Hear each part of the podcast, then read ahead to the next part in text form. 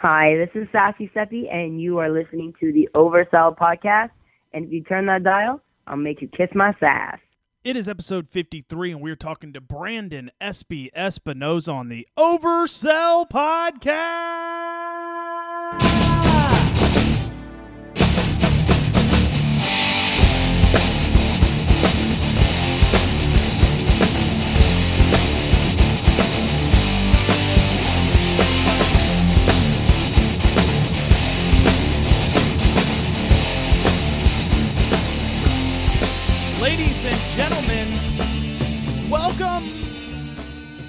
The Oversell Podcast. My name is Derick, I am Mike. and we are here to talk some professional wrestling. Mike, does it look different in here to you? We're missing someone. We're missing Dan, but something's different, right? Oh, yeah. We're on our brand new podcast host at Blog Talk Radio, blogtalkradio.com. Thank you so much for having us on. We're uh, we're part of the Shark Dropper Network. All those great guys Kyle, Nick, Jonathan, Robert, all those great guys over at Shark Dropper sent us invitation to join their network, and now we are. So thank you to those guys. Be sure to check out Shark Dropper Studios at Blog Talk Radio, where you can now find this podcast We're moving up in the world. I know we are. I'm really excited about this move. A lot of people visit Blog Talk Radio, and we're glad to have you here listening to the Oversell podcast. Um, it's no change to you. We're still going to be at that same iTunes address. So go ahead and subscribe. Leave a five star review while you're there. Nothing was changed as far as you're in. We're just on a brand new podcast host, Blog Talk Radio, and we're really excited. Yes. Also, uh, be sure you're following us on Twitter. We are at Oversell Podcast, and I am at Derick D E R I C K Oversell. Also, Facebook.com slash Oversell Podcast. at WolfMike23 and actually tweeted something the other day. What did you tweet the other day? I went and saw Civil War. I haven't seen it yet. Oh, it's amazing. I want to. I'll be seeing it tomorrow. I'm, I'm still weak in the knees from watching it. Well, I'm I'm pretty sure I'll be weak at the ankles. I got nothing. I don't know. Yeah. Is that worse? Well, Weak at the hips? well, that depends on what you're doing there, I No. guess. Okay, we won't go there. we won't go there. Um, but it- also, oversellpodcast.com is the website. Be sure to head over there and check out the Amazon link at the right underneath the player on the main page, and shop, shop, shop until you drop, drop, drop. You- There's and then no, once you get back up, shop some more. There's no extra fees. There's no hidden fees. There's nothing like that. All you have to do is shop on Amazon like you're going to do through oversellpodcast.com, and we will get a kickback on anything that's made. And, you know, help us get new mics, mic stands, help me clean up this cluttered table we have to podcast on. And, and those are new microphones. We're not trying to get another mic because I'm not holding up my end of the bargain. No, no, it's not that at Okay. all. It's not that at all. It's not that at all. At least not that I'm aware of. So, Mike, feels like forever since we've talked. Uh, last show we had was the Tuesday before payback. Yeah, a little over two weeks ago. Yeah. Uh, we can go over payback briefly. I don't want to have to do a, ma- uh, a match by match, hold by hold, everything. But overall, the if you watch the pay per view, if you take out the tag match at the front, it was a it was an awesome show. This great show. It was a great show. Now you now what that tag team match I think slowed everything down, Yeah. and it, and it, you know there's a lot of rewrites probably that had to happen and stuff like that. So I bet you that they made that they extended that Vince Shane Stephanie a little bit oh, yeah. They had segment a little bit, you know, in some of the matches, but you know, Kevin Owens and Sami Zayn, I'll give them so much credit. They came in after that Enzo injury and uh, they got the crowd back. Man, they had an exciting match. That match was, oh, that was great. I mean, I thought the I thought the main event was good. Uh, Yeah. I, I, you know, we knew there was going to be interference. We knew people were going to run in, and but it did. It told the story like we expected. Yep, yep, and it's it's it, it, it was what it was. But I, you know, a lot of people may may have been dumping on it because it said that it was slow or something like that. But And they're still complaining that you know AJ didn't win, but yeah, you did. I had no expectations of AJ winning that No, match. no. not yet. As much as much as they're trying to push Roman Reigns down everybody's throat, they're not going to let him win and then drop the title a month later. You know, I saw someone. I, I don't know if it was a Facebook group I'm in or something like that. Someone posted um, a video of Roman Reigns cutting a heel promo while he was in NXT. He was in a suit, tie. He was really talking down to the guy interviewing. I'm like, this is what you should be doing with the guy. It was like it, it was a great heel promo. Like Reigns, like finally his phone rang. He's like, "I'll talk to you later." I'm like, th- but th- that's like if you want Reigns to be a heel, let him just do that. You know what it was? It was someone not writing promos for him. Right. They said, "Go out and do this." He did it, and it, it worked perfectly. I mean, it, seeing Roman Reigns in a suit with ponytail, and sunglasses. I mean, it was just But th- this whole Reigns and Styles feud is is weird Mm-hmm. because you know the club they came in and you know they're obviously supposed to be heels, but all the the smart marks know you know they cheer them because that's what they wanted to do. Roman Reigns is supposed to be your big babyface champion right now with the Usos, but they're getting booed out of the building every time. Usos are getting booed just because they're, They're- with Reigns yeah, yeah. and AJ is supposed to I guess you would he would technically supposed to be a heel with you know the club and feuding against the don't- baby face. We don't know what he's what his role is with the club yet. I mean, he's still. I think he's a face. I think he's brought in as a baby face. He's going to get cheered regardless. right, But right. you know, typically, you know what your what history shows is, you know, in professional wrestling, especially in WWE, you have a clear cut face, you have a clear cut heel. Right. But now the fans kind of hijack shows and cheer and boo whoever they want, which you know they're supposed to. They they're supposed to do that, but it just makes this whole feud odd. Yeah. And now what is it? What are they going to do in Extreme Rules now? It's going to be the club versus Reigns and oh no, it's a rematch, right? Yeah, it's just a rematch, but it's an extreme rule, so, So, you know they're gonna be anything- involved. Yeah, everybody's going to be involved. It, and I, I'm actually, I'm, I'm excited. But that was actually a good match they had on Raw, the the six man elimination. Yeah. I don't. I'm tired of seeing Gallows and Anderson being taken out by just Reigns. Yeah, They need to be a little more dominant. Speaking of dominance, did you happen to get to see um, Global Wars? no, Did you see the ending? no, At least. I haven't seen anything of it. Okay, dude.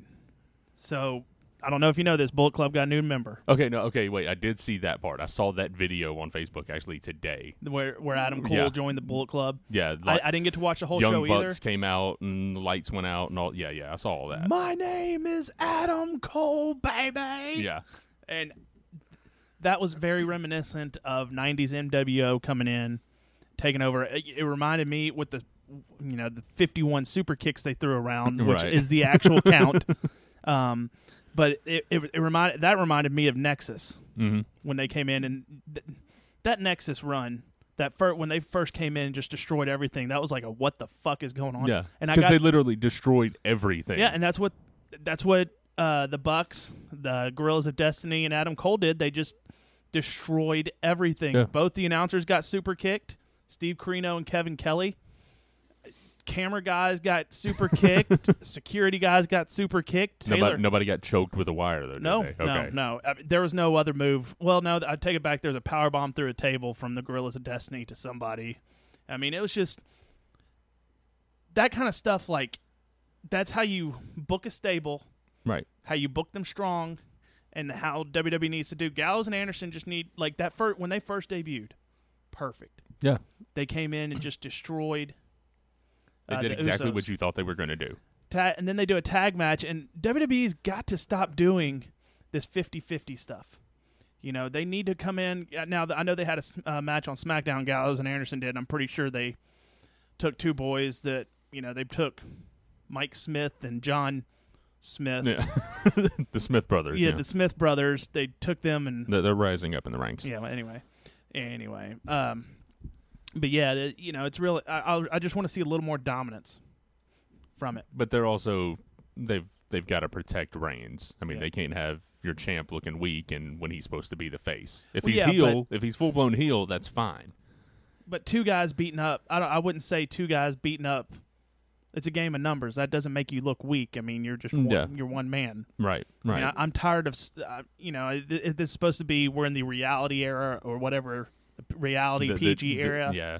No, they're just calling it the new era right Yeah, now, but so there are no supermen i mean john you know john cena roman reigns i hate that kind of character if you five guys in the ring beating on you you better not get a single offensive move in yeah, and if you do the days of Hulk Hogan are gone. Yes. exactly, exactly, exactly. But you know, payback was great. Raw. This I thought this past Raw was really good. Yeah. Um, you know, Big Cass. I thought he delivered without he's, Enzo. He's stepping up. That look. And I love how they're giving him a chance. They're still bringing him out. They're not okay. His tag team partner's down, so you're you're shelved until he comes back. Well, I think I think the plan all along when they came up was eventually Enzo's just going to be a mic guy for Big Cass. Yeah. I think that's part of the plan. They brought him up as a tag team, but eventually, And depending on how this concussion goes, that may happen sooner than Right, later right. they they're really weary of of putting guys out there once they've had a concussion. And that look, Chris Jericho, that whole sequence where Big Cass grabs the mic and just pushes it Just down. slowly pushed it down. And that look on Chris Jericho's face, that segment was incredible. I loved every minute of it. And I think, you know, people, uh, Big Cass really doesn't know what he's doing on the mic. He's being himself. yeah. Like, if you listen to him on the Stone Cold podcast, the guy you heard talking in the ring was the exact same guy you heard on the podcast. And also, there, you know, a lot of people say that about Big Cass because he's paired with Enzo Amore, one of, Yeah, you know, I mean, probably the best person on the mic currently. the best in- hype. he- I'll say this: there's probably better mic workers. He's the best hype guy, oh yeah, yeah. dude. When and when he comes out, I'm ready. But I'm- all right, all right. But but currently on WWE roster, is there anybody better on the mic than him right now? Yes, Who? Chris Jericho, Okay. uh, Kevin Owens, Okay. I'll, Dolph Ziggler. I'd say still, they're about. e- I'd, I'd say they're about even. Dolph Ziggler. I would say is better on the mic whenever he gets a chance to talk. Uh, the Miz, you know, Miz gets good heat. Yeah. He's good on the mic. But as far as that style goes of, you know, coming out there and getting you pumped up for a match, yeah, Enzo's top notch. So, what else happened on Raw this week? Um, we're getting what uh, we got a three or triple threat for the IC title at Extreme Rules between Kevin Owens, or is it a four way? It's four way now. Sami Zayn won against the Miz. So, So he's he's in. he's in. Now it's a fatal four way for the IC And title. it's Kevin Owens, Miz, Cesaro, Cesaro, and Sami, and Sami Zayn. Zayn. Yeah, that's Yeah. going to be Extreme that, Rules. that should steal the show. Think, is there going to be any stipulation other than I think it's just fatal four way. But Okay. you know, fatal four way. There's no disqualifications anyway. okay? and no You know- countouts or anything. Speaking of no DQ and all that stuff, I saw some dude try to tweet at uh, a ref like, "Well, it was a no DQ match, so why did he have to let go of the ropes? Like, or why did he have to let go when he? Right. Right. Why did a rope count out, or why did a rope break stop a count out?" I was like, "Well, it's not a false count anywhere. It's a no DQ match." So I guess when they have all these different types of matches, there are actual yeah. different rules in between them, which is one of the things. There's a always drives me few, I guess. Yeah, but it's still ridiculous when they try to pull that. You know, you want a street fight, uh, no disqualification, Yeah, or a, a Memphis brawl. Yeah. You know a match I would like to see brought back? Texas Death Match. Okay. When was the last time we saw a good Texas Death Match? We haven't even heard of one since Stone, Cold, mentioned, it. Yeah. Yeah. I, I saw I, I- somebody. I still want a War Games match. yeah, that's, I think, man, just imagine this SummerSlam, not SummerSlam, Survivor, Series. Survivor Series, definitely. a Shield reunion versus the club in, in a War Games match. And is the is the club gonna grow? You know, George, uh, who is surprisingly not in our chat room. Oh, wait, he is in the chat room now. Hey, George. Um, me, he asked me that the other day. If you could add two members to the club, other than Balor or stuff, you know, other than Balor, who would it be? Two different members. Two different members. All right, if I was booking it, I'm thinking, and there's so so many people now. I think Cesaro would be a good fit, Hmm, that's interesting. And I really think you need, I really think you need a, a chick in there too. the when he the first two names that popped in my head when he asked me that were Becky Lynch and Baron Corbin. The lone wolf joining the club. Yeah, dude. Well, I you know that lone wolf gimmick. I'd rather him. I, I don't like the lone wolf name with him. I'd like to see if if they gave him the indie killer. Now that would be crazy. Yeah, I would love the in, the indie killer Baron Corbin. The indie killer Baron Corbin. but anyway, I just he could be a good muscle for them. You know, you have you you have the Gallows and Anderson. They'd be your tag champs. You know, you have your leader in AJ or Balor, depending on how they do that. You know, right. you could give Baron Corbin, you know, a mid card title. I could see Randy Orton fitting with that too, Yeah, eh, just because of because of his persona. eh. Uh, I don't know if I, I. I don't know. I, I rant could be because who would be the leader then? Who cares? You don't need a leader at that point. Yeah, you, you, you always want the leader of a stable. You know, the Bullet Club has Kenny Omega, NWO had Hogan. Well, if it's if it's WWE, they're gonna have one of their guys that they built come in and be the leader. What if, what if Seth Rollins came back and led the club? Then the club would be full on face, especially if Roman Reigns still has the title because they that feud would go on forever. Right. It was just a thought. I don't. I know they probably won't do that because the pop that Seth Oh, yeah. Rollins is going to get is it's going to blow the roof off of a place. And uh, he's supposed to be back within the next month. yep. Yeah, I'm really It's supposed excited. to be. Uh, I think he- that he's supposed to be back. Cena's already announced he's coming back uh, Memorial Day. right, right. Uh, Randy Orton's supposed to be back, and Bray Wyatt. I said Bray Wyatt. Uh, he may be back in the next few weeks, but he probably still won't wrestle for a couple weeks after that. Yet I want these guys to return when they have something completely special for them. Yeah. Like if if Reigns beats AJ another, you know, at Extreme Rules again, which probably is going to happen. AJ come Reigns is like, there's no one out there that can stop me. you know, Seth Rollins comes out and he's holding a belt too. He's holding his belt. And Roman Reigns, I never lost this belt. I am still the un- I am the uncrowned champion, and I but I've got the title right here, and that sets up Yeah. that, and that's going to be that'd be a phenomenal program. That could take you into SummerSlam. No, easy. I mean that that covers the summer right there. Yeah, what do you think John Cena comes back and does? I don't know. I mean, does he does he go back into? I mean, does he immediately come in and you know feud with Del Rio again? Since you know Del Rio's the one that put him out, wasn't Yeah. it? I guess. Or I mean, that's that's the easy safe bet because I mean Del Rio's not doing shit right now. Or does he immediately throw himself into the the championship picture? Yeah. Hmm. I wonder. who It depends. What if Kevin Owens wins the IC title and John Cena comes in and starts going after him for that? It's possible because that's one title that Cena's never held. He's never held the I did not know that. I never realized Yeah. that. Wow. Um, Will in the chat room says they should put Ryder in the club. Add and break up the the hype bros. bring Mojo in too. yeah. No. No. Don't bring Mojo in. I, I, what, do we like Mojo Rawley? I like Mojo. He's all right. I mean, he is what he is. I. I see that. I think that gimmick he has has a real low ceiling. I I think his finisher sucks, but Well, speaking of sucky finishers, I tell and who has a low ceiling. No way, Jose. I cannot. I, I, I hate that guy. yeah, I've, I've seen him. I've seen his two what's two matches now. I the crowd gets behind him, but I think it's just because of the whole dancing music thing. Yeah, I mean, something they, to do. They got behind Fandango when he came out, but Yeah. Did I hear Fandango and Tyler Breeze are possibly going to become a tag team now?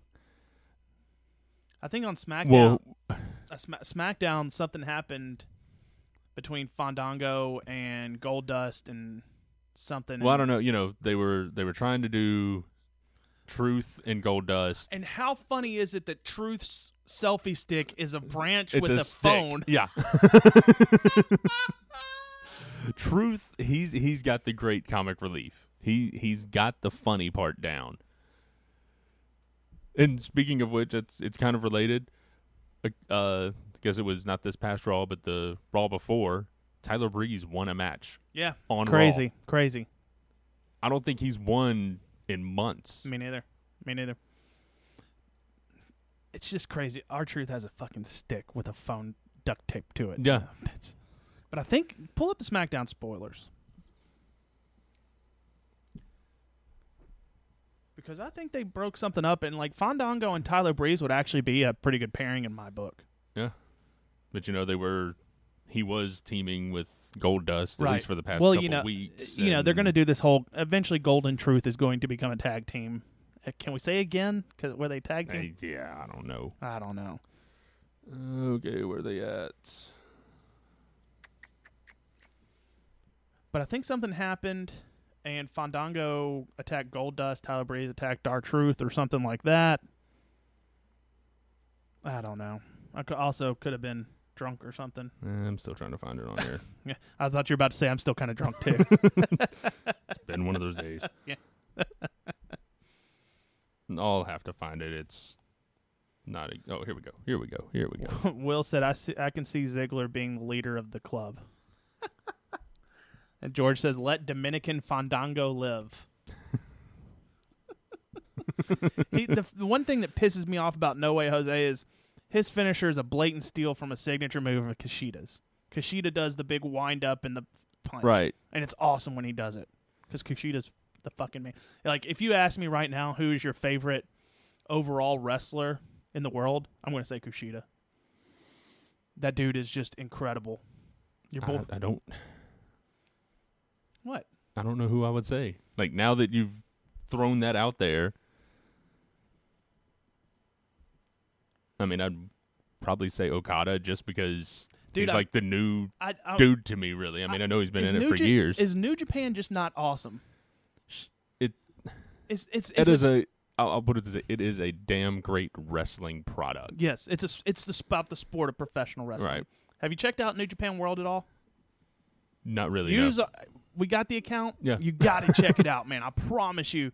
Now, the one crazy thing about New Japan is their shows run for like four hours at a time. Right. So, you know, over a couple days. You know, like a typical Raw. WrestleMania was six damn hours when you look at it. Yeah. Anyway, you got the SmackDown spoilers. Uh, all it says is it doesn't go into detail, but uh, R-Truth and Tyler Breeze defeated Fandango and Goldust. I think after the match, Fandango attacked Goldust or something like that. So we'll move on. Uh, NXT this week. Uh, Will in the chat room. How do you watch New Japan? Uh, there you can go to you, you can Google it, and it's NJPW World. It's uh, 999 yen, which comes out to about eight bucks and some change. And you get content. You get so much content with New Japan World. It's like the WWE Network, only their version of it, And- basically. if you get it, go back and watch Wrestle Kingdom 9 because that was an incredible wrestling show. Uh, Wrestle Kingdom 10. Uh, you know, you can watch a G1 Climax, Battle of Super Juniors, all that stuff. I've gotten my buddy Fred at the Kayfabe Connection and Shaggy. You know, we do um, Tales from the Mark side together at the letter K F A B E Connection at Shaggy Black, both on Twitter. Go follow them. Tell them I told you to do it. But those guys, man, they got me into more wrestling outside of the WWE. And once you go outside the WWE, there's so many good options. There's ROH, there's NJPW, there's Lucha Underground. Lucha Underground is so much fun to watch. And each one is a total different yeah, experience. that- and that's the, and you know, I I, I want to I need to start ordering PWG DVDs because I have a feeling with some of the releases that happen, hmm you're going to see Damien Sandow go out to PWG, and I already know who he should go into a match with because it would. I could just see these guys working well off each other, and stuff like that. I I- just imagine a program with Damien Sandow versus Joey Ryan. it would be awesome. Those two, the, you know, they're swarmy, they're snarky, and stuff like that. And Right. they, they, I think they would just play off each other perfectly and it's going to happen. Damien Sandow's already booked on a Global Force Wrestling show, taking on uh, Colt Cabana. Yeah. I mean, he's out of the releases. I think he's going to have the He's going to have the best run. well. He's going to have you know, the easiest post-WWE. time. He'll be back in the WWE. Yeah. He needs to. He'll go. I see him working PWG, maybe ROH. Uh, you know, possibly even Lucha. Because usually they like to scoop up stars after they get released from a promotion. Like Yeah. When Sami Callihan was released from NXT, instantly it was like a day later. He's like, season three of Lucha Underground, Sammy Callihan. Like, yes, that's awesome. And there's so many ways to watch Lucha Underground. You got Sling TV for twenty bucks a month. It has the El Rey Network. You have, uh, it's on iTunes now. Mhm. Uh, I think they, they, hopefully I heard something that they may be getting on Netflix. Yeah, there, there's rumor that they were going to be putting at least, I mean, at least the first season on Netflix, but they haven't said when. They everyone is a star in Lucha Underground. Um, did you hear about this match they had? la- Not this past episode, the episode before. No. They had a no mas match between Sexy Star and Mariposa. Okay. M- Mariposa. I don't. I'm trying not to sound so. so Mariposa. but these chicks went all over the arena. They went up to a scaffolding and were fighting. You know, Sexy Star's face was bloodied. I mean, This is probably one of the best, not just women's matches I've seen, as far as a story told in the ring, but ever. And Mariposa, the point of the match is an I quit match, but you have to get your opponent to say no mas. Right. At one point, Mariposa had Sexy Star in a hold, and Sexy Star was not giving up, and she said very loudly, F you, Mariposa, a couple of times. And then she ended up winning the match and attacking her afterwards. And like Marty the Moth got involved. And Marty the Moth is one of my favorite characters in Lucha Underground because he's so damn creepy. Um, Black Mac, he's awesome. You know, he works a lot like Stone Cold. He actually does a stunner as a finisher and stuff like that. But they tell great stories over in Lucha Underground. It's so much fun to watch. Now, now speaking of creepy, Okay. have you watched or do you watch at all TNA? You're gonna you're gonna talk. You're, what's the name of that group? Decay. Decay. Yeah, I don't like Decay. I've seen them a little bit. I don't like them. I don't like them either. You know why? Why? I think they stole part of their gimmick from a friend of this show, uh, the Great Cheyenne. Okay, I can see that. Yeah, I think so. I don't, and I don't like that. I just don't like it. Whenever they're on, I don't care. You know, at first, like I watched it the first couple weeks that they started coming out, or at least the first couple weeks that I saw them because of the switch to pop and just now getting that. Right. But I understand they're supposed to be the creepy and you know weirdly dominant, but it, I don't know. It just, I don't know if it just doesn't come off on TV well, or if Right. I just don't like it just because of my tastes. But Crazy Steve, I mean, it's nice that they brought up Yeah, like Crazy Steve because I mean he's always been just kind of a a lower mid card background guy on TNA. But I do kind of like how they've changed him up. You know, went darker with him, and he's actually getting a little mic time now because he speaks now. And I cannot take anyone seriously that calls themselves Crazy Steve. to me, that's who you call like the weird dude that's talking to himself walking down the road. That's who's that? That's old Yeah, Crazy, Crazy Steve. Steve. We give him a couple bucks every now and then. I gave him tree fitty one time. um, but it's it was also weird when they took the mask off of Abyss, and now he's just wearing the face paint. Hmm. I didn't know that either. Yeah, they just did that like I think it was last week. He no longer has they they did this whole crazy ritual where like she uh Rosemary was like, "Yeah, this is like I forgot what they said. It was something akin to like the rebirth or something like that." And it's this long backstage promo that seemed to take forever. But she's like, you know, talking to Crazy Steve. It's like, "Are you ready for it? Are you ready?" And like it kind of pulls in on him as a close up and she walks off and then when she comes back she spits this weird stuff like in his face and mouth and then she does the same thing she takes the mask off of abyss and then does the same thing to him and then they come out and they've got different like face See- paint and Well, the, and that's a ripoff of Lucha Underground because Katrina, who is the manager of Mil Muertes, Mhm. she licks her victims. oh, okay the lick of death. And she does it after whenever Mil Muertes does something. They they had a I haven't gotten to watch all of Lucha Underground yet. They had a, what's called a graver Qu- consequences match, and it's basically a casket match. okay Matanza Cueto threw Mil Muertes into a thing, and Mil- Muertes jammed the door so it couldn't shut on his foot. And this is the coolest looking thing. Matanza's trying to get him to shut it, and his hand busts through the uh, the casket and grabbed Matanza by the mask, and it I was like, "This is so it's so damn cool." I mean, it, Lucha Underground is just such a fun. And George, like George says, I don't get a lot of things that go on in TNA. I just don't. So is is Rosemary? Is that Daphne from WCW? Is that the same person? i'm not sure Okay. it may be i don't i just know her as rosemary now because Yeah. I, I can't even like she's got the weird kind of clown face paint on so it's hard to like picture her without that did you hear so- about? Speaking of TNA, did you hear what uh, Ethan Carter the third did this past weekend? oh when he uh Showed up at Evolve. yeah i heard about that That's interesting that TNA is a TNA guy showed up in Evolve, which is has like a working relationship with WWE. with right. WWE and EC. You know, it's a very weird situation. George in the chat room says, "Explain what Grado is supposed to be." I'll let you do it. I've never watched an epi- I don't. I don't watch TNA.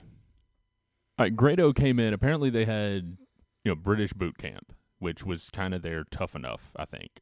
but they um, they did it over in Britain, obviously. And from what I know, Al Snow was kind of running that just like he did Tough Enough, and I think Grado, if he didn't win, he was one of the top ones or whatever. Mm-hmm. So when they brought him in, you know, huge fan favorite. I mean, he comes out to like I think he's the one that comes out to like a prayer.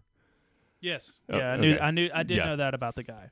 Uh, and him and him and Al Snow feuded for a while on and off. I mean, it's hard to tell how long it is with TNA because they, you know, their their taping schedule is so weird. But now he's changed. At some point when I didn't get to watch it because of the change of channels or whatever, he became somebody else. I don't remember what his name is now. I think it's just like Grado backwards or something Okay. but again, I don't watch TNA religiously. I'll kind of skim through it, and when I see somebody I like, I'll watch it. But mm, like if Decay comes on, I don't watch anymore. Yeah. So Yeah. You know, I think I've tried to watch five minutes of it. I'm like, this is just. I mean, I I do really like EC3.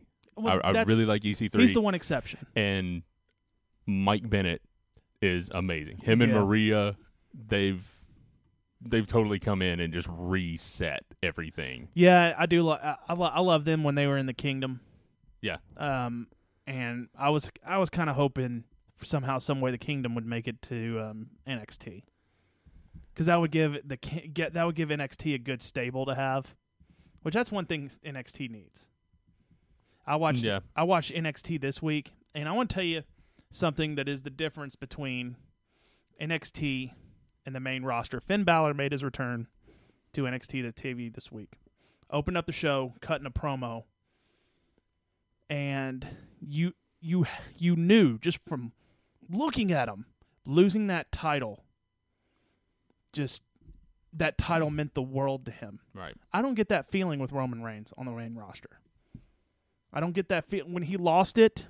It just didn't seem like he had a fire enough to go get it again. You know, I, just it just felt so differently with Finn Balor. Yeah. But he went on to have a match at the end with Elias Samson.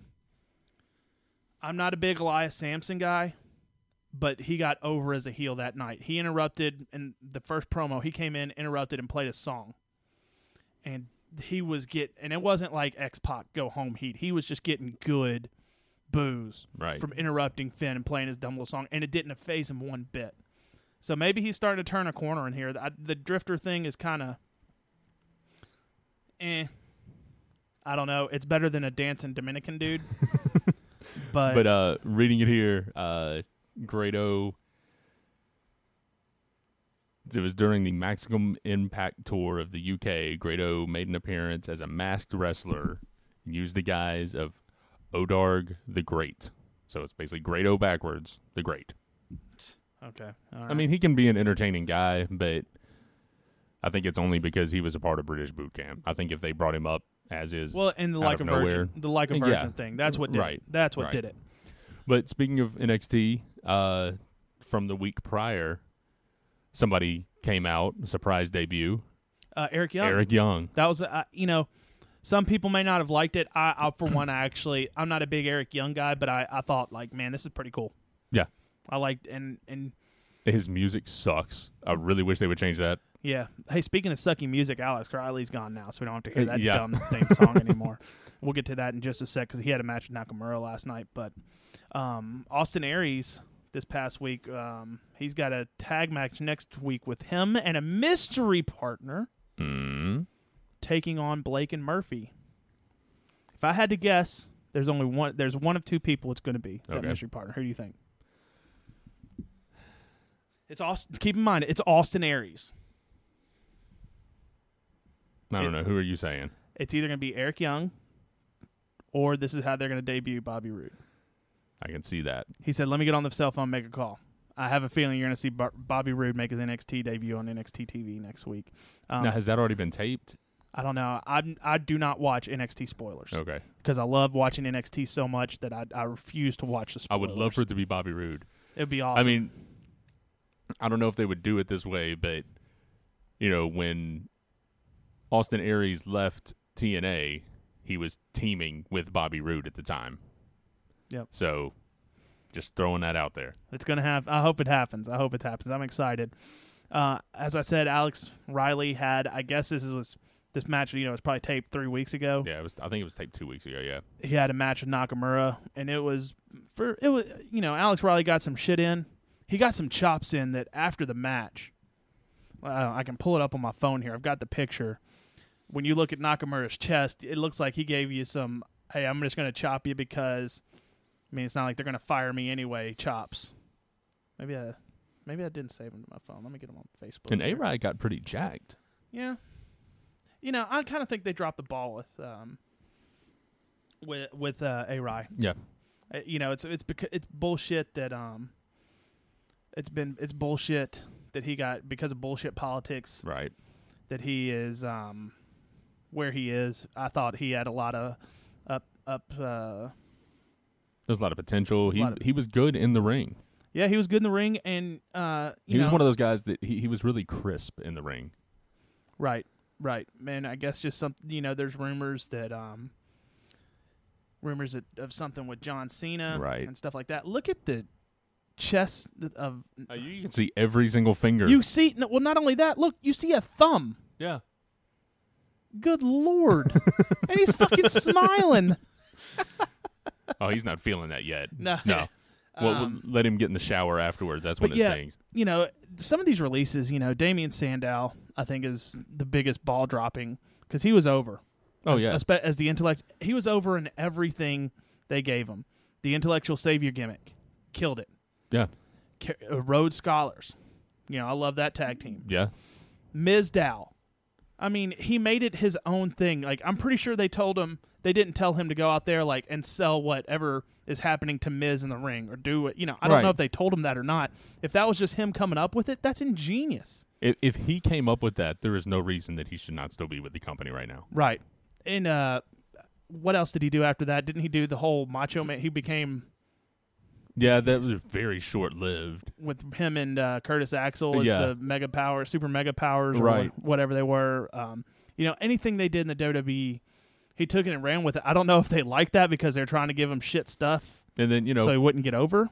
at that one point, he just came out as, you know, just whoever, whatever city they were in. I mean, He wore a LeBron James jersey Right. or something like that. Right. Yeah. Yeah. Just sucks. ba- bad news, Barrett. Another guy. He should have been world champion when he was running with the Nexus. oh, absolutely. they dropped the ball big time. The Corre thing, yeah, that was kind of shitty. Yeah. we got who, who was in that? Him, uh, uh, Ga- Evan, no, Gabriel.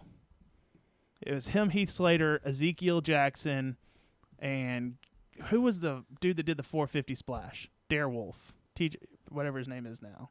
Uh, God, George, help me in the chat room. I know you're gonna know this guy's name. Uh, George just said AJ's been pulled from this weekend's live events. That's probably not yeah, good. I just saw that. He just had some nagging injuries. It- Okay. I don't think it's anything serious. Just It's more rest just up. a protection What? type thing. what was the name of that dude in the Nexus and he was also the bunny. He's from South Africa. He got portrayed on Yeah, that was uh Justin Gabriel. That's it, Justin Yeah. Gabriel. The Corre was not a good thing. The bad news Barrett gimmick, why they took that away from him, I have no idea because that was some of the best stuff he had done. He was killing it. yeah, the, the Corre was Wade Barrett, Justin Gabriel, Heath Slater, and Ezekiel Jackson Yeah, it was a hor- that was a horrible stable. I'll get uh, that one because they needed to broke go. off when CM Punk Took took over. over as the Nexus. Yeah. And Garrett thing he uh, he killed. Um, what did they give him after that? You know, the League of Nations. Eh, That's pretty much it. he wasn't really doing anything in the League of I mean, Nations. he had a couple of injuries in that time too. So Yeah, I just wish they wouldn't have taken away the bad news Barrett Yeah. stuff because that was awesome. I'm afraid I've got some But bad news. also, it's not that he was technically released. He he chose yeah, to not renew he's his gonna. contract. I think he's gonna go back home and he's gonna wrestle in England. And, you know, probably we see him in Progress and Rev Pro. We'll, we'll see him again in. WWE. Maybe. You know, they, another guy they missed the ball boss with. But they also uh, they released Cameron, which we haven't seen in forever anyway. Yeah, and people were upset about that. Like, how can you be upset? Granted, I'm not happy someone lost their job, Right. but to go call Cameron like she was improving. No, she actually thought you could pin someone on their chest. Their chests were I to the match, that. and she, and you know, she was this great worker, and she was improving. No, she wasn't.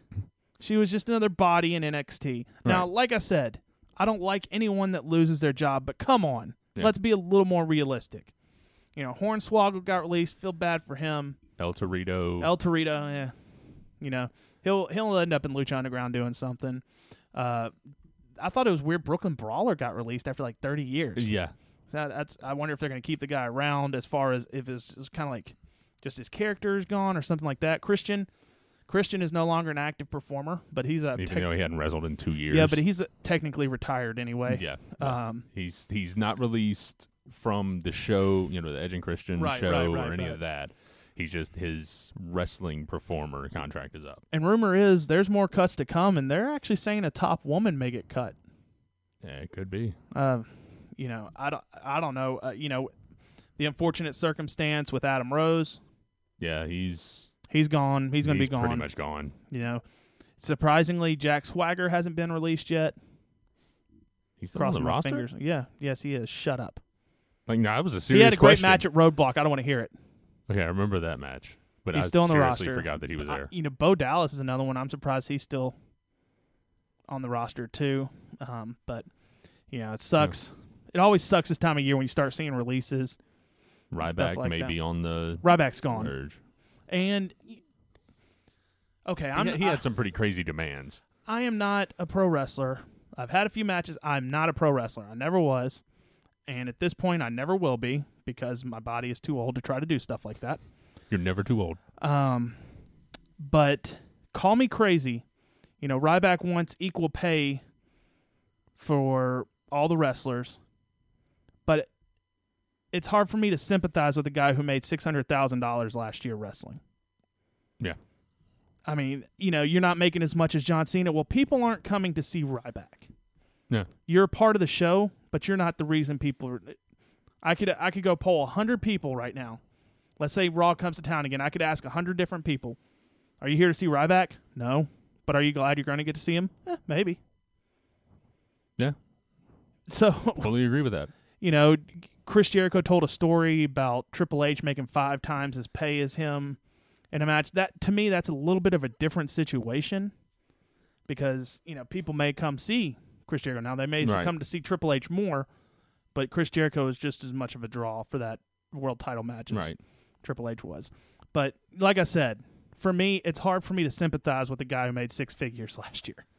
And some of his demands were crazy. Yeah, he wanted like a he wanted them to give him a tour bus, which any wrestler that has a bus, I believe, was not given to them by the WWE. Big Show bought his he own. bought his own. Randy Orton, I think, bought his own. CM Punk, I know, bought his own. WWE didn't give that to him. So See, Ryback wanted having his hotels paid for on the road, wanted all road expenses covered, and for his deal with WWE to guarantee that if he were to ever be released, he would still be paid the full duration of his contract. yeah, yeah I can see you can see why when they said no. Oh, you didn't give me fair pay, and then Cameron wants fair pay. Like, I'm sorry, Cameron.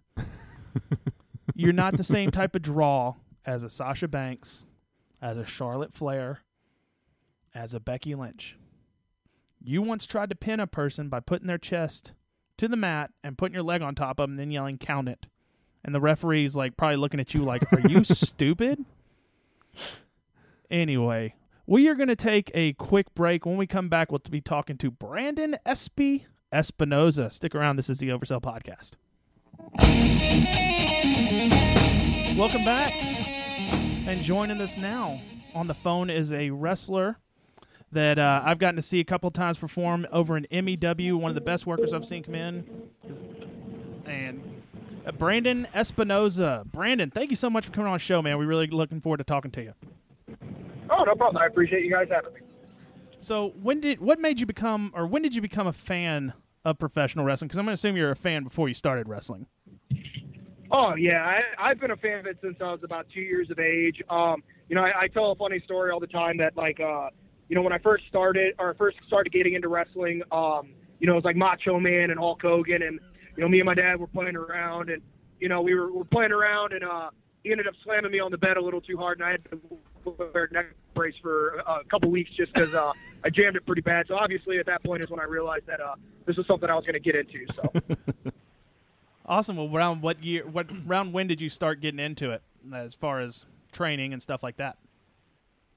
Uh, back in 2005, uh, right when I graduated high school, um, and I turned 18, I started going to a uh, a gym up here called the South Broadway Athletic Club, um, and was training under uh, a gentleman named Gary Jackson, and then uh, a, a wrestler named uh, Philly Blunt. Great name. Um, but yeah, so I ended up training under those two uh, for about a year, and then uh, from there I jumped over to the Dynamo Gym, started training under Dingo, um, and then from there, you know, Dingo uh, brought in Davey Richards, so I trained with him and Dingo for about six months to a year. Uh, they both left, and then I went back to Broadway. Uh, was helping out at the gym there, and you know from there I went to OVW for a couple years, and then currently I'm training my own students as well, still as well as being trained under Michael Elgin. Very cool. Very cool. What is it like to work with Michael Elgin?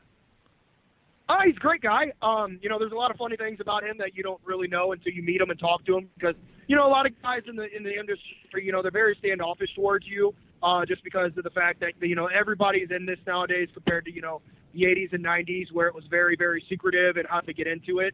Um, so you know they see a lot of guys and you know a lot of guys just kind of you know shouldn't even be in there. Um, so you know they don't they don't give a respect very quickly. Uh, so at first you know he, he was very standoffish towards me. Um, it might have just been because I think his uh, wife also still remembered me from when I started, and I was very much of a big fanboy, quote unquote, and maybe that was wrong. You know, that's probably what didn't help my situation. But since then, his wife and him have opened up a little more, and they realize that I'm trying to do this as a uh, a career and not just you know want to be next to all the guys and you know get autographs and pictures, which I never did. But you know that's how they they perceived me at first. So, but he's a great guy, jokes a lot, hilarious guy to talk to. Um, you know, I, I I gave him big props and all the stuff he's accomplished. You know, being in New Japan right now. Um, you know, his continued success at Ring of Honor. Um, you know, and I know what else he's, uh, you know, going towards as well. And it's just uh, a great guy to be around. He's definitely helped my career a lot, and I, I give him uh, major props in everything he's done with himself, as well as the major props on what he's helped me learn as well. Very cool. Now, you said you wrestled in OVW? Yeah, I wrestled at OVW uh, during the Impact developmental years, um, and I wrestled there every Wednesday for their TV tapings. Uh, all the Saturday night specials, uh, which is like their you know iPay per views that they do nowadays on uh, through iTunes. Mm-hmm. And then um, I also did a couple of house shows here and there, but you know I unlike the rest of the guys, I uh, I didn't do full out training with like Rip Rogers down there. I did more of the TV training with uh, you know Al Snow, and so I didn't do a lot of the uh, the indie shows just due to the fact that I was uh, booked elsewhere because you know I've been working for six years and I didn't want to drop all my indie bookings on the weekends, and they were completely okay with that. Um, and I was completely okay with that, with the fact that my character was getting over on TV. So, uh, you know, I, I was there for about two and a half, three years, had a lot of fun, and then just unfortunately we we stopped doing business with each other once the Impact uh, days were done. And um, you know, I'm looking forward to going back there. Hopefully, you know, for a month or two during the summertime this year, and then uh, you know, seeing what it goes from there. Uh, but yeah, I definitely enjoyed being there, and it was a great place to be. Now, Al Snow has trained a lot of wrestlers over the years. What kind of what information or how did what what all type of um, knowledge did you get from him? He helped me uh, learn how to uh, work more of a TV style based uh, match.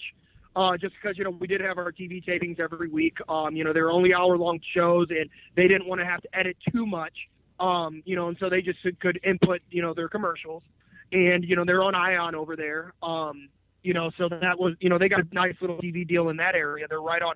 They, I think, main event still shown over there, or, or uh, superstars, one of the two, and they come on, I think, either right before or right after it. So it's like a two-hour block of wrestling for them, and they're, they're, uh, you know, they're partnered up over in that Kentuckiana um, uh, area. So, but uh, he taught me how to work more of a TV style based match. Uh, he helped me out on learning how what the the real meaning of heat is in a match. Um, and he also helped me develop the character that I did there for a while, as well as like the character I use for Harley Race's promotion up here, World League Wrestling. Mm-hmm. And you know, he's really helped me input the character into matches, how to how to cut a better promo, how to do more of a TV based uh, product, and not just be wrestling. Uh, the first time, one of the first matches I saw you come down in MEW, uh, the first thing that came to my mind is this guy is drawing some major heat. There's a larger gentleman that you and him seem to go back and forth a lot with at MEW. But Amanda, what is different about the way you draw heat? Because you get really good heat anytime I've seen you in MEW. Oh, and, and, and what, what was the question? I'm sorry. Uh, well, uh, I was explaining it when um, anytime I've seen you wrestle in MEW, there always seemed to be this larger African American gentleman that you two just spar back and forth throughout your match and all, all your stuff. And I just want, like, what is your style, or how do you, how can wrestlers get heat like you get at least in MEW? And I'm sure you get that everywhere else you go too. Well, the thing, the, a lot of the things the guys got to realize is that you know, a lot of bullies, a lot of the guys in the back, they're either doing it for one or two people. They're either doing it for the boys in the back, which you're not, that's not who's paying. Um, or two, they're trying to do it for the whole crowd. What they don't realize is when you when you think of the whole crowd as a picture, it's a lot harder to get the whole crowd into a match at first. But if you find that one crowd member that's either heckling you or is into that match, whether you're a good guy or a bad guy, when you get that one crowd member to be really invested into who you are, the slowly it just does like a wave effect. You know, when you drop a you drop a rock in the middle of the in the middle of the water, you know, it does that ripple effect. Well, that's the same thing. You find that one person, you throw that rock at them, and then ripple effect happens. So when that one fan starts heckling you and you start heckling back, next thing you know, his buddies are into it. Then the next thing you know, his kids are into it. And then the next thing you know, everybody around him slowly gets more and more into it. So then now, now that you don't have to concentrate just on him, now you can concentrate every side of the ring so everybody's getting equal attention. And then, you know, you're able to get them all invested. And once you get them all invested, now you've already got, now you've got them in the palm of your hand. That is a great philosophy. Like I, I truly just learned something right then.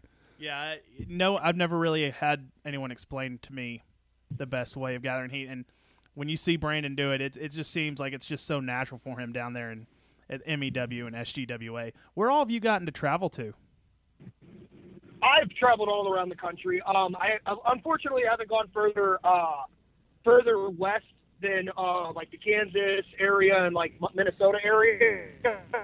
But I've, um, you know, I've gotten the opportunity to work a lot for Ring of Honor uh, through Elgin's connections, as well as I had my own for uh, for a little bit in uh, 2010. Um, but I've done a lot with him. Like I've wrestled for Ring of Honor in Atlanta, uh, uh, Detroit, Dayton, uh, Minneapolis, St. Louis. Uh, you know, you know, in, in Knoxville and Nashville, I've gone with them as well. Um, so you know, I've wrestled with them for a lot in those areas. But I've also been able to get myself booked, um, you know, all throughout the area too. I've booked myself before. I've gotten uh, down in uh, down in Georgia myself before. I've gotten over in North Carolina. I've done Wisconsin, Illinois, Indiana, Ohio, Kentucky. You know, um, anywhere basically south Mississippi, Louisiana. You know, Arkansas. Um, you know, I've done a lot of the Midwest area and like mostly the southern Midwest. Um, but I've, I've, you know, I've traveled. I do two to three shows a week. Uh, since in my 10 years, I've had over a thousand matches. Wow. So, you know, I've, uh, I, I get myself out there as best as I can, as well as get my students out there and help them out as well. So I've, I've done a lot, and I, you know, I want to do more, and hopefully I can do more. Uh, you know, I'm only 28 years of age, so I'm, you know, as old as I feel, I'm actually really, really young in this still. Um, so I still got to, you know, five, six years to really push towards make, getting a bigger opportunity uh, to happen. Uh, and then, you know, after that, if it doesn't happen, there's still those opportunities. I mean, you can look at guys like AJ Styles, who just got signed by WWE at 38. Yeah. Mm-hmm. Um, you know, and he's a phenomenal talent. You know, no pun intended on that. but like, you know, he's uh, he, he's he's he's phenomenal, and he's he's 38 years of age and just got signed by WWE. You know, they're they obviously it never worked out in the past. You could say it was on his part, or you could have said WWE didn't want him. You never know. Um, but you know, obviously, if WWE really wants somebody, they're going to get him. So obviously, you know, it took him till he's 38 to get in there, and you know, he's uh, you know, obviously he gives he gives younger guys that are you know in the upper part of the younger years, you know, the belief that hey, this might, you know, I still have an opportunity, you know. And Elgin, prime example is Elgin. Elgin's you know my same age, and you know he just got to New Japan this year, even with his uh with his credentials behind him with Ring of Honor and IWA Mid South up here and any other promotion he's worked for, and he just now got into New Japan mm-hmm. at the age of 28. And you know, so I mean it, it's still I'm still real young, and I I, I still want to get out more. But you know, to answer the question, yeah, that's that's I've been all over the Midwest and all over the uh, southern Midwest, if you want to say, or the southern states, as you know, we call it as that territory more than anything. Well, over your career, who are some of the your favorite people to work with in the ring?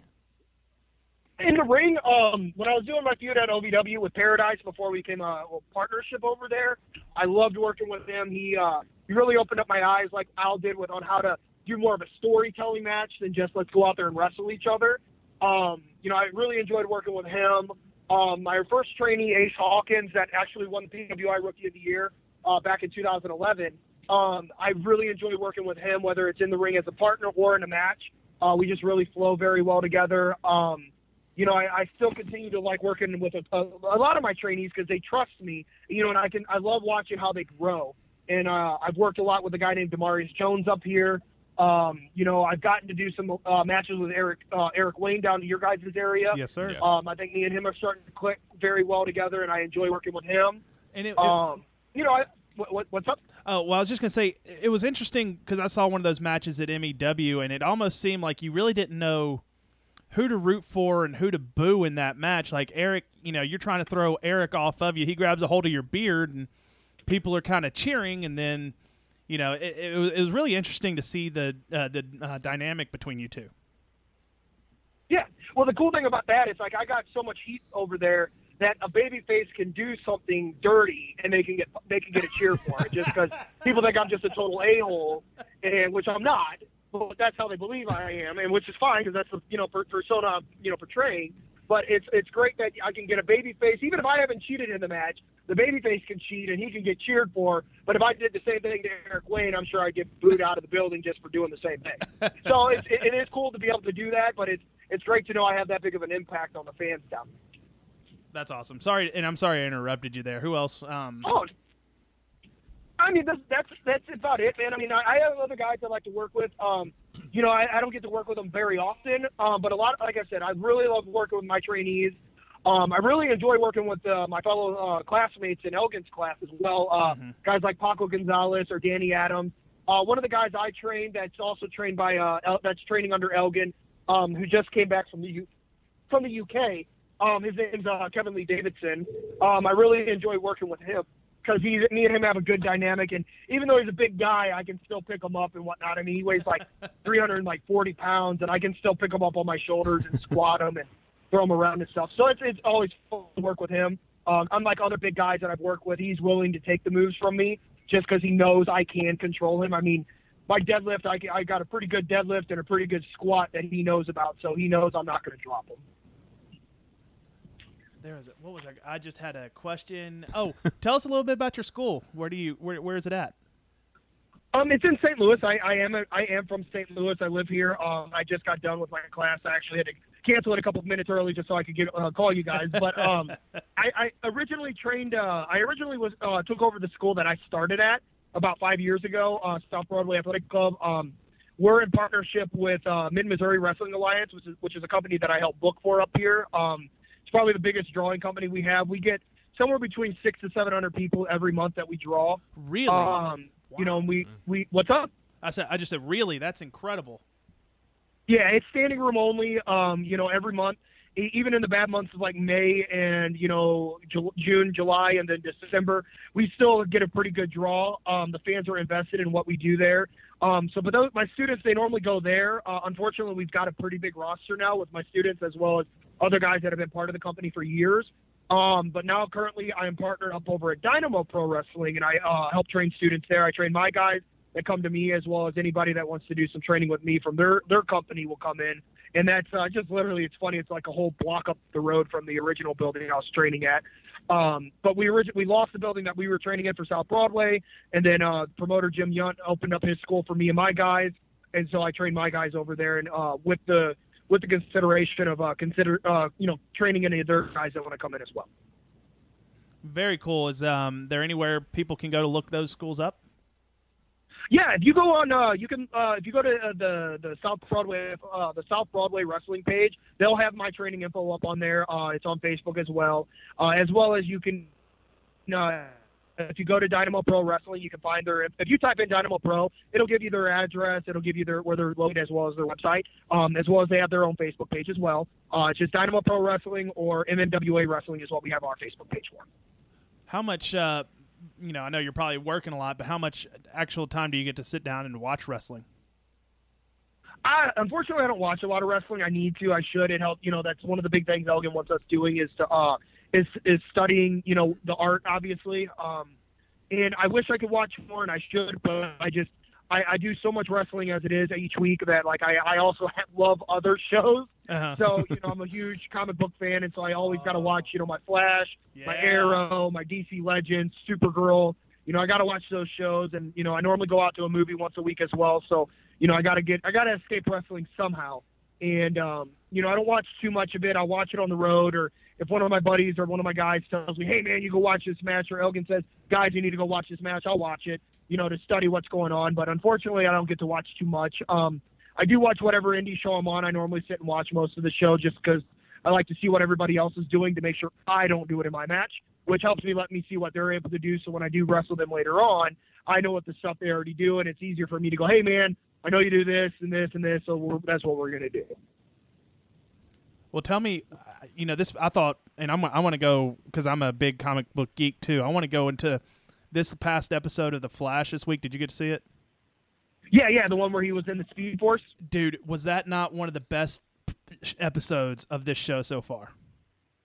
Oh yeah, well you got you got to give credit where credit's due. Uh, Kevin Smith is just one amazing director, and the way that he got that uh, that that episode to come across, you know, uh, was just amazing. I and you know it was great uh, how they put it together, and it's um, I thought it was a great explanation on how to give him his powers back, and I just I thoroughly enjoyed it, and I can't wait for the you know the final two episodes of this season. Me too. I, I love Flash. I, I don't miss that. I don't miss Arrow, and I don't miss DC. Is just killing it on TV this year. Oh yeah, definitely. I mean, Marvel's got the, the obviously has the movie universe. The D, DC definitely has the TV universe. I mean, I don't watch Shield and I don't watch you know the stuff that's on Netflix for Marvel. I mean, I heard it's good, but I've watched a couple episodes and of, of of Daredevil, and it doesn't it doesn't capture me like Flash does, or Arrow, or you know DC Legends, or even Supergirl did. Um, so you know, I definitely give DC the uh, vote on uh, you know TV, and obviously you know I love Batman versus Superman, but Marvel knows what they're doing in movies. Thank the Lord! Someone else enjoyed Batman versus Superman. I love that movie. You, well, you know why most people don't like it, and I, I tell this to every all the people that I listen to that complain and bitch and moan about it. Is they're like, "Well, it didn't follow the comics." Well, why are you coming in expecting it to be the comics? Right. You know, D, because you love Marvel so much. But Age of Ultron didn't follow the comic book series. No. Neither No. did Civil War. Not really. You No, know, not um, you know, what's up? Not at all. Not at all. No, not at all. I mean, Age of Ultron in the comic books was more like more like Days of Future Past, if anything. I mean, Wolverine was almost the main character of it. And then, you know, and then I'm currently reading the Civil War to see what they did, but it's obviously nothing like the current one. And, um, you know, a lot of people they expected Batman to be Batman, or he doesn't kill. Well, technically, he didn't kill in the movie. He shot the the objects of uh of mass destruction that were that the, the the villains were holding. Unfortunately, if they blew up and the villain was there, not his problem. You shouldn't be standing close to a bomb. you know, um, that that's that's the mentality that the director gave, and it makes perfect sense. If I see a gun in your hand and I don't want to kill you, I'm obviously going to aim for the hand with the gun in. If you move and it hits you in the chest, not my fault. You moved. You know, um, Shouldn't have had a gun pulled on me anyway. You know, and, what's up? Shouldn't have had a gun pulled on me anyway. Yeah, exactly. it's, there you go. So you know, it's just the people they they expected too much of the comics, but you know they but they don't think of that with Marvel. You know, I love Marvel's movies; they're great. I mean, I'm not going to lie, they're great, but they don't ever follow the comics at all. So why is it that DC needs to follow the comics just because Batman's been around 75 years, Superman's been around 75 years, and Wonder Woman's been around 50 years? Why do they need to follow it, but Marvel doesn't? Go in with an open mind. Don't think Yep. of Dark Knight. Don't think of the previous Superman movies with with uh with Christopher Reeves or Brandon, whatever his last name is, that now plays Atom. Um, don't think about that series. You you got to think of it from the get go. That Man of Steel was the first movie of this universe. Yes. So go go from there. Yep. You know, I, I'm going to say this. I am sick and tired of people whenever they talk about these most recent Batman movies. Oh, why do they have to do that stupid little growling voice? Blah blah blah blah blah. Like that's that's just reaching for something just to say negative about these movies. Yeah, that's that's the whole point. And if they ever watch the cartoons, which everybody loves, Batman does the same thing when he's in when he's in the suit and uh, on the cartoon. Yeah. You know, and I, I love the way they explained it so in Batman vs Superman that it's actually a voice modifier that um, Alfred made for Bruce. So I love that that they finally showed that, and when it finally got hit, he no longer had the deep voice. Are you are you excited for Suicide Squad to come out later this year? Oh yeah, definitely, definitely looking forward to Suicide Squad. I I think Jared Leto is uh is uh going to be an amazing Joker. Uh, love the way he does the laugh, and I think you know he really got into that character. Um, you know, kind of like Heath Ledger did. Uh, obviously, it's a different version of it. Um, you know, and and then people again got to realize Joker's never been the same. That's right. You know, he's always different. You know, and just like they explained it on Gotham, if you watch that that show, that Yeah. Joker is more of a philosophy than it is a single person.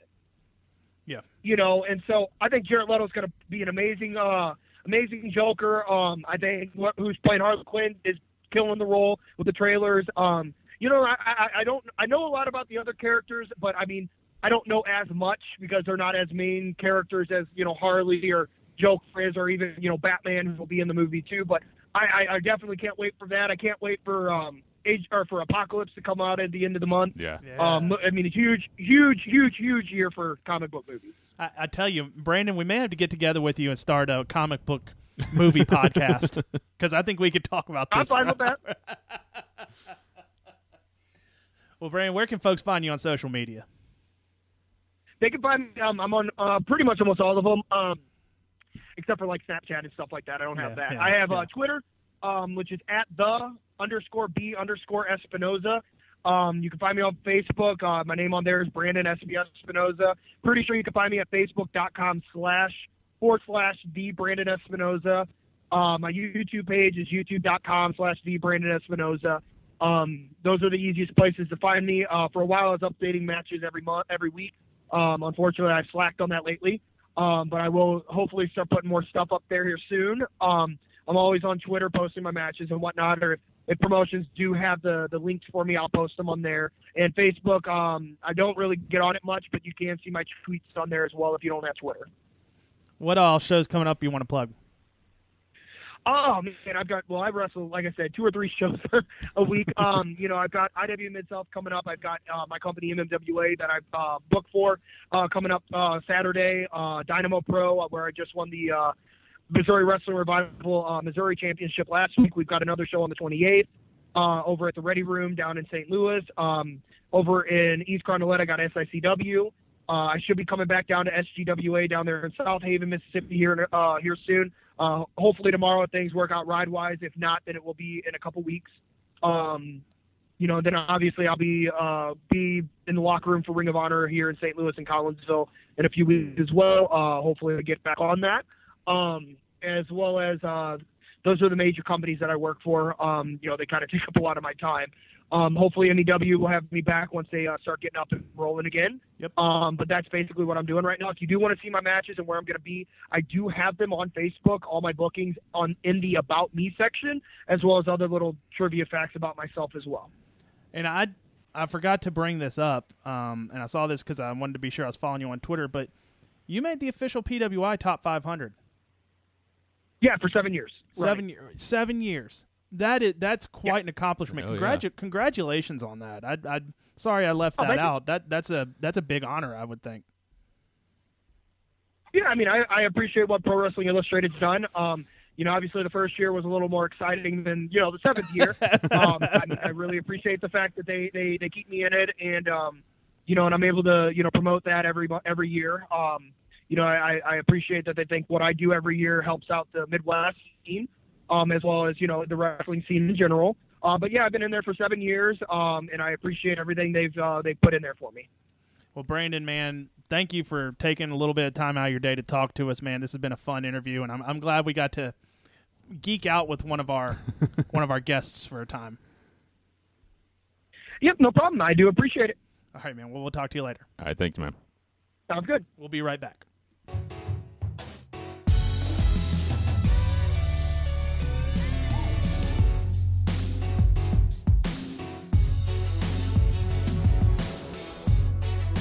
You know, when I was watching NXT the other night, when that music hit, crowd got lit. I mean, th- people love American Alpha. Welcome back to the Oversell podcast. Hope you enjoyed that interview with Brandon Espy Espinosa. I'm just happy we got to freaking just start uh, talking comic books with the guy. Yeah. I could talk comic book TV shows all week. Wait, we've we've got a whole nother podcast we can do now. We may have to, he may have to be involved. Yeah. may have to send him a mic, a microphone, not uh, not you. Yeah. Or Yeah, just he- just send me around. That- yeah. couple other uh, s- this, Mike didn't get a chance to watch it, so hopefully he's gonna go next week and watch Camp WWE. But it is some of the funniest stuff you could ever see, and it's on the WWE Network. It's TV mature, so our listeners with t- kids may not want to watch it because there's quite actually a little bit of cussing on it. Like Vince McMahon cusses a Sweet. lot. You know, I, these aren't spoilers or stuff like that, but our, I'll say this: R-Truth is like the level-headed camper of all of them. like he is the one with common sense and shit like that of all the people, and like Undertaker is goth, I can see that. That makes sense. goth emo. Um, you know, the Bella twins are kind of stupid. John Cena is just the good kid at camp. Right. Um, you know, uh, Ric Flair is a pervert. Imagine that. I mean, he humps. I think in the first episode, you know, and I'm going to spoil some of this stuff for you. And and th- they've shown some of this on Right. the commercials for it. he he has humped a rock. He has humped. Not The Rock, right? no, Okay. no, he he did hang out with the rock in an episode, but he has humped a rock. He has humped a bear. He has humped a tire swing. Okay. and it was great when he saw the bear and he, he runs into his cave and you just hear woo woo woo woo woo and he just it, Vince is like okay so first episode Vince comes out and he asks um uh Triple H and uh George says in the chat room Mark Henry Mark Henry is a they're all kids at camp Right, right right. he's bald and has his beard Makes sense. in Yeah, yeah, I can see that. so as a kid, Mark Henry. but anyway, Vince asks um, Stephanie and Triple H, who are not voiced by the characters, but Vince is. But they are counselors at the camp. Because they're like teenagers or something, right? Right, Yeah, right. They're the count. They're counselors. Yeah. And he asked them what the cla- uh, the camp gossip is, but then he says, oh, "I don't want to hear you talk, so I'm going to drown out these voice by listening to famous explosions." And he like you hear this boom in his headphones. He's like, "Oh, Mount St. Helens." and the best one, he's like, "Oh, the Hindenburg. Oh, the humanity." and he's just he- he's he's lampooning himself, A- and it's great. I don't know how Seth Green talked him into doing some of this stuff, but it's, yeah, I mean, it- if, it's if. Vince thought it was funny, if any of it was And, funny, then Vince was like, going to run with it. here's and here's an I'm, there's a story out there, and I think Jim Ross told this story, and this tells you Vince has a sense of humor. It's very strange. One time, Jim about burritos. no, Okay. one time Jim Ross and um, Gerald Brisco ride in a car together, and apparently Jim Ross farted, and it made it was so bad that it made Brisco want to throw up. well, they tell Vince this, and Vince thinks it's the funniest thing, so he came hel- hanging around Gerald Brisco hoping to fart to get him to throw up. well, he tries too hard. I know And- where this is and going. he craps his pants, and he has to go out there and be the Mr. McMahon character on live television. So he tells the cameramen, like, "Don't shoot from below my waist" because he shit his pants, and he's you know he's wearing some suit. So I, I don't and I don't see Vince McMahon as an underwear guy for some reason. Like that would just affect his strut. You know, like if and if he does, he's a tighty whitey guy.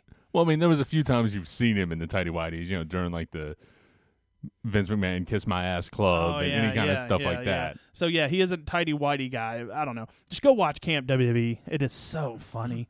Just and all the characters are just just great. Like Big Show is just the big kid that likes to eat everything. Like he ordered a hot dog pizza. And like there are actual hot dogs in buns on the pizza and he was just shoving them in.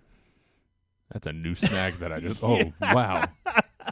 The Rock, you know, comes in. He's basically it, it. It was the Kid Rock, and he kept talking to him about himself was in the Kid third Rock. part. No, he wasn't Kid Rock. Uh, you know, they. You know, there's still a lot of characters we've yet to see or hear, but Right? we've heard the Because they've they've posted a lot of pictures of like Yeah. the you know the wrestler and their character. the Steve Austin kid is hilarious.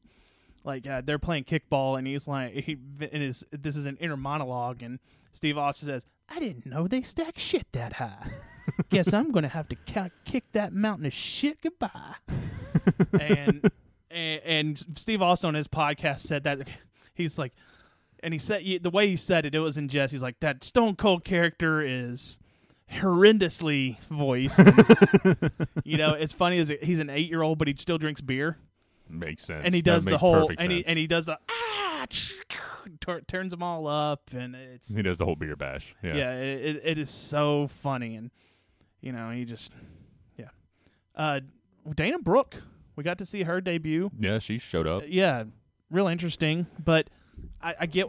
At first, I was upset because Bayley hasn't been called up yet, but with T- I think Tamina and both Tamina and Naomi are out with injuries, so these are you're going to be your replacement heel women, Right. and that's great. You know, well, not great that the other two are out because of injury, but right. Emma's an awesome heel. Yeah. She has really turned it up in NXT with this new character. Absolutely. Um, and Dana, uh, Dana Br- Brooke has, I think, has gotten a lot better. You know, but I don't think you know people like to shit on her and stuff like that. But you know what? When she comes out there, she gets the reaction that people want as a heel. Yeah, People exactly. Yeah. And and going back to the whole Bayley thing, I actually read today the main reason Bayley hasn't been brought up is because there's not they don't see another top babyface diva That makes or sense. whatever Y- or you know women's wrestler now We don't want someone. in NXT. We don't want someone brought up just for the fact that they're brought up. Right. You know, you want them in a story. You know, um, But th- they're saying, you know, if they take her away from NXT, there's nobody that can really fill her spot right now. right. That, and ma- that, and and that that- makes that's sense. saying a lot She's for got her a- character. And she's got a match with Nia Jax next week on NXT, and I Yep. bet you that's going to be And speaking of match. NXT, something I've wanted to mention, uh, was it Tye Dillinger? Yeah. His neck breaker is so great. It's a, it's a ten. It's a perfect ten. Yeah, I I love mean, I love his entrance. The just throwing him, you know, dropping him down and doing the neck breaker across the knee. The match he had with Austin Aries a couple weeks ago, just just watching that move, just that looks devastating. It's one of the few moves that actually looks like, oh shit, you know, he, that person, you know, could be hurt. And Uh, George in the chat room says Dana and Emma complement each other's weaknesses perfectly. Uh, and uh, you know, I think Emma's just never gotten a fair shake on the main roster. I don't. I don't think she she has many weaknesses. I mean, I thought she's always been good on the mic. You know, her problem was getting paired with Santino when she came up, Right. and, and another one that got released. A-. Another one, yeah, and you know, it's further proof that dumb dancing gimmicks just aren't long-term gimmicks. Yeah. Now that So she's good luck, no way, Jose. exactly, you know, look at Fandango.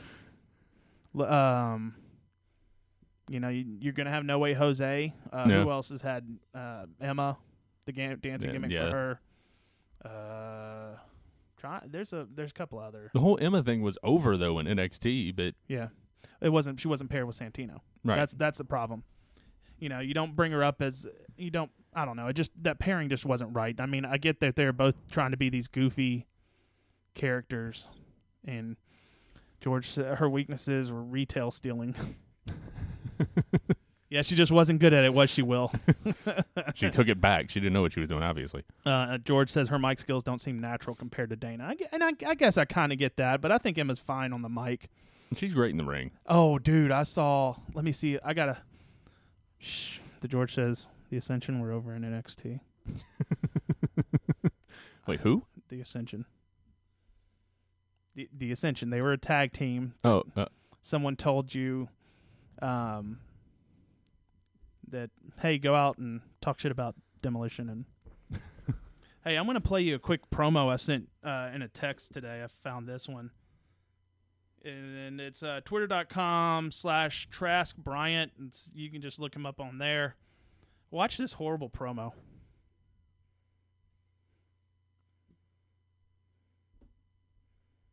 shot at the belt. And this time, Pandora, it's you. March 9th, I want that belt. Yeah. You really think that you could beat me? I can me? do anything. You're not even that tough. You're just all I'm gonna kick your ass on All March 9th. talk. oh, come on.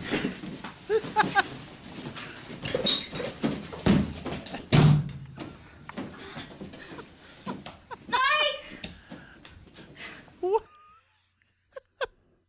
Okay, Shot now at like the. And this time, Pandora, it's you. March 9th, I want that belt. Yeah. I sent this to George, and I, I You think really I, think that you I- could he beat said me? no, don't do play it. You're not even that tough. You're just all I'm gonna kick your ass on All March 9th. talk. that's the worst slap. It was the slowest, and the it was like a ginger tap. And it's funny because she was a ginger. Uh, Yeah, see, she, she tapped a ginger. Let's do a Memphis wrestling moment. Like that was one of those things. Like It was so. It's just when you know how when you're like watching something on TV that you're kind of invested in, like you know whether it be like a reality show or something, and somebody gets up there and you know they're they're uncomfortable, and you start to feel kind of embarrassed for them. yes. That whole scene just did that to me. I'm sure that happened on Tough Enough a couple of times. Yeah,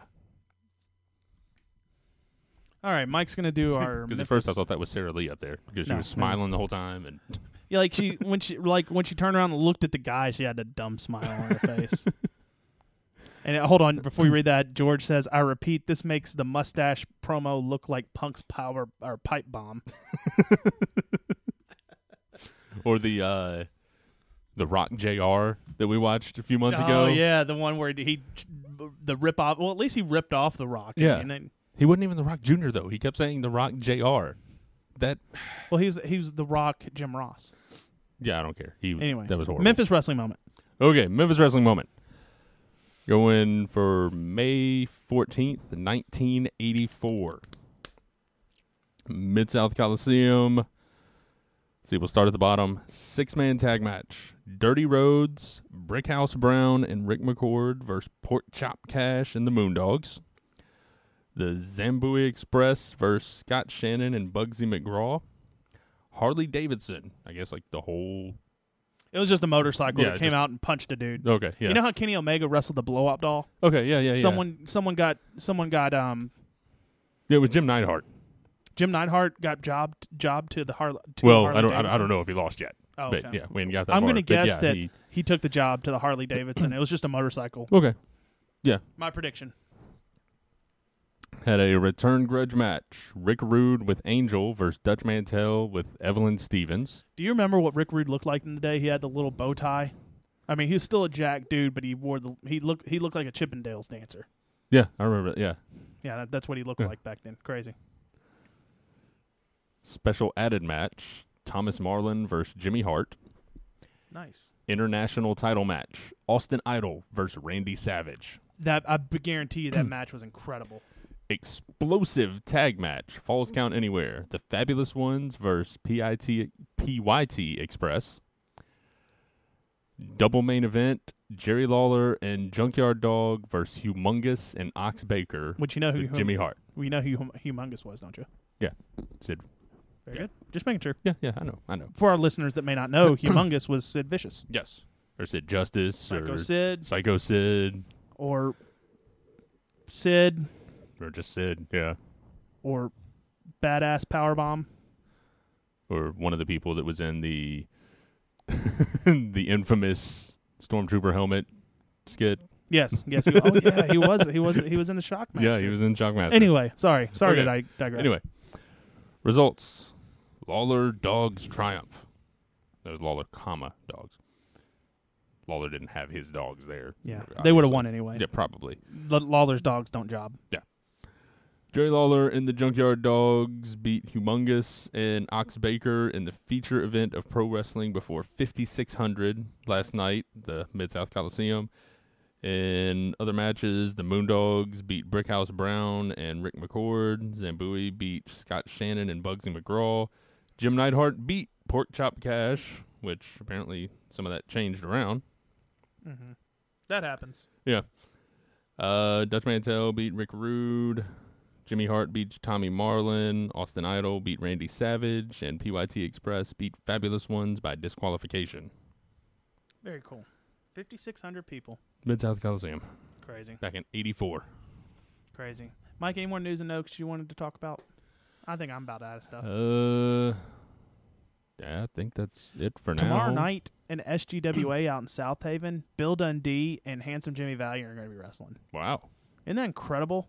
A lot of punches going to be thrown in that match, I'm Yeah. sure. A lot of punches. I don't think you'll see any flat bat bumps or anything like that. But get out to Southaven, Mississippi, and check out SGWA.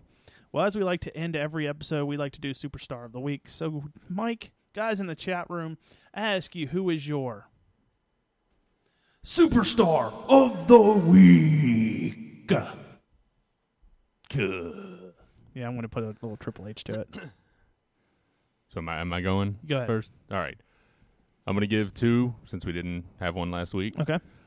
Uh, for last week, I was going to say the Miracle Mike Bennett Okay. because prior to that, he beat EC3 Was the first one first to pin- person to pin him, and Mike Bennett's just been on fire ever since he came into TNA. Him and But he Maria is both. he, and that's what really bums me out because not only is he awesome, but Maria's turned up her game another level Oh, in yeah. the ring too. Yeah. and they would have been perfect in NXT. Mhm. God, it makes me so mad that they didn't make it there. They, and you know what? You know it could still happen. it, it could still happen. Mikey's not that old. Mike Bennett's No. not that old. He could still make it to NXT. I think Maria just turned 30, I think. yeah, and she is she's just so incredible in the ring. You need to, did you have you seen the stuff they've done with her? What they did with her in New Japan when um Gallows was in love with her. Oh, yeah, yeah, yeah, That yeah, stuff yeah. is great. And like when he got he looked at her and started dancing, and AJ stopped him. He was like, "It's Maria." And he Or turns it wouldn't, around. it wasn't Gallows. It was an, it It was Anderson. It was was Anderson. yeah. yeah. And uh, uh, but he got AJ dancing, and AJ was a pretty serious character in NJPW. But for him to dance, it was like a pretty big deal for Gallows to get him to dance. Right. So, so first one was Mike Bennett. Then I'm going Sami Zayn. Very cool. He's had great matches He's- over the past couple weeks and getting himself into the he had a IC title he had a great match with John Cena, and he separated his shoulder in it. on the way to the To- ring. yeah, and well, actually, it went back in and then came back out. Yeah. So he was probably in an excruciating amount of pain and still had an awesome match. Oh, yeah. I love Sami Zayn. And then Uh, I've, got a runner up, Big Cass, just for stepping up on his own without Enzo. Uh, Sandow, Will Tatum in the cha- chat room said Sandow, he's going to be better off without the WWE. I completely oh, agree. Oh, yeah, absolutely. And you know what? He's going to be back. I, da- Damien Sandow and Barrett Wade will one day be back. Yeah. Within, I'll say four years, they'll be back. George says EC3 for that Evolve promo. Also for Kevin Owens for saying he's going to post negative comments about Renee's dog on Instagram. That's some funny stuff, He too. is the, he is the king of social media. Something else cool he's doing though. Him and Tyler Breeze are doing Yeah, a. GoFundMe for the Alberta fires, and any if you give any amount of money at all, it could be five, ten, fifteen dollars. Um, they will both follow you on Twitter, and then they'll do something special if you give like a hundred or something like Right. that. Very cool. You know, one thing you'll say about he like for as much shit as he talks to people that troll him, you know, he is he's a family guy. You know, he loves his son, loves his wife, knows his daughter, um, and he's just. I think he's a a good dude. But He just, he just gets the business. oh yeah, yeah. And I got to see uh, his son was on Up Up Down Down. Nice. him and his son. His son was playing Sonic Adventure on the Dreamcast. and I think it was probably an emulator on a computer, right. but still, like, uh, uh, do you did you ever have a Dreamcast? Never of my own, but that short time I lived with Tommy, he had one. So Yeah, I had one too. Um, playing Unreal on there.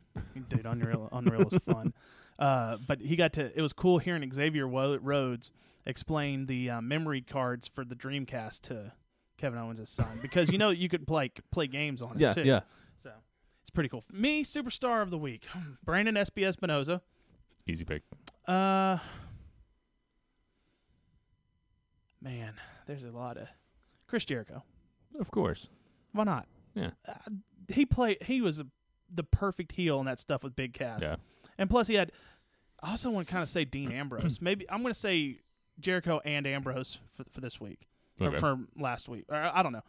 That Over that- the last couple weeks. like I had no idea what was going on when the lights went out and like some, the jacket was getting all jumbled around. Like what the hell is going on? And then Dean is in the ring. That was Yeah. when he turned around, and looked to the camera. That uh, Dean looked like a legitimate badass, and then destroyed the jacket. Which he avenged Mitch. yeah. R.I.P. Mitch. Well, folks, that is it for this week. Thank you to Blog Talk Radio, our podcast host now. Check us out on blogtalkradio.com. Subscribe on iTunes. Leave a five star review while you're there. Check out oversellpodcast.com and go to that Amazon link and shop, shop, shop. Mike, Buy stuff too. buy stuff too. Anything else? Follow us on Twitter at Oversell Podcast, Facebook.com slash Oversell Podcast. I'm at Wolf Mike 23. I'm still going to try to tweet more. Yeah, yeah, Just Good. why not? yeah. Why not? It's fun. I Yeah. love tweeting. Folks, thank you for listening. This is the Oversell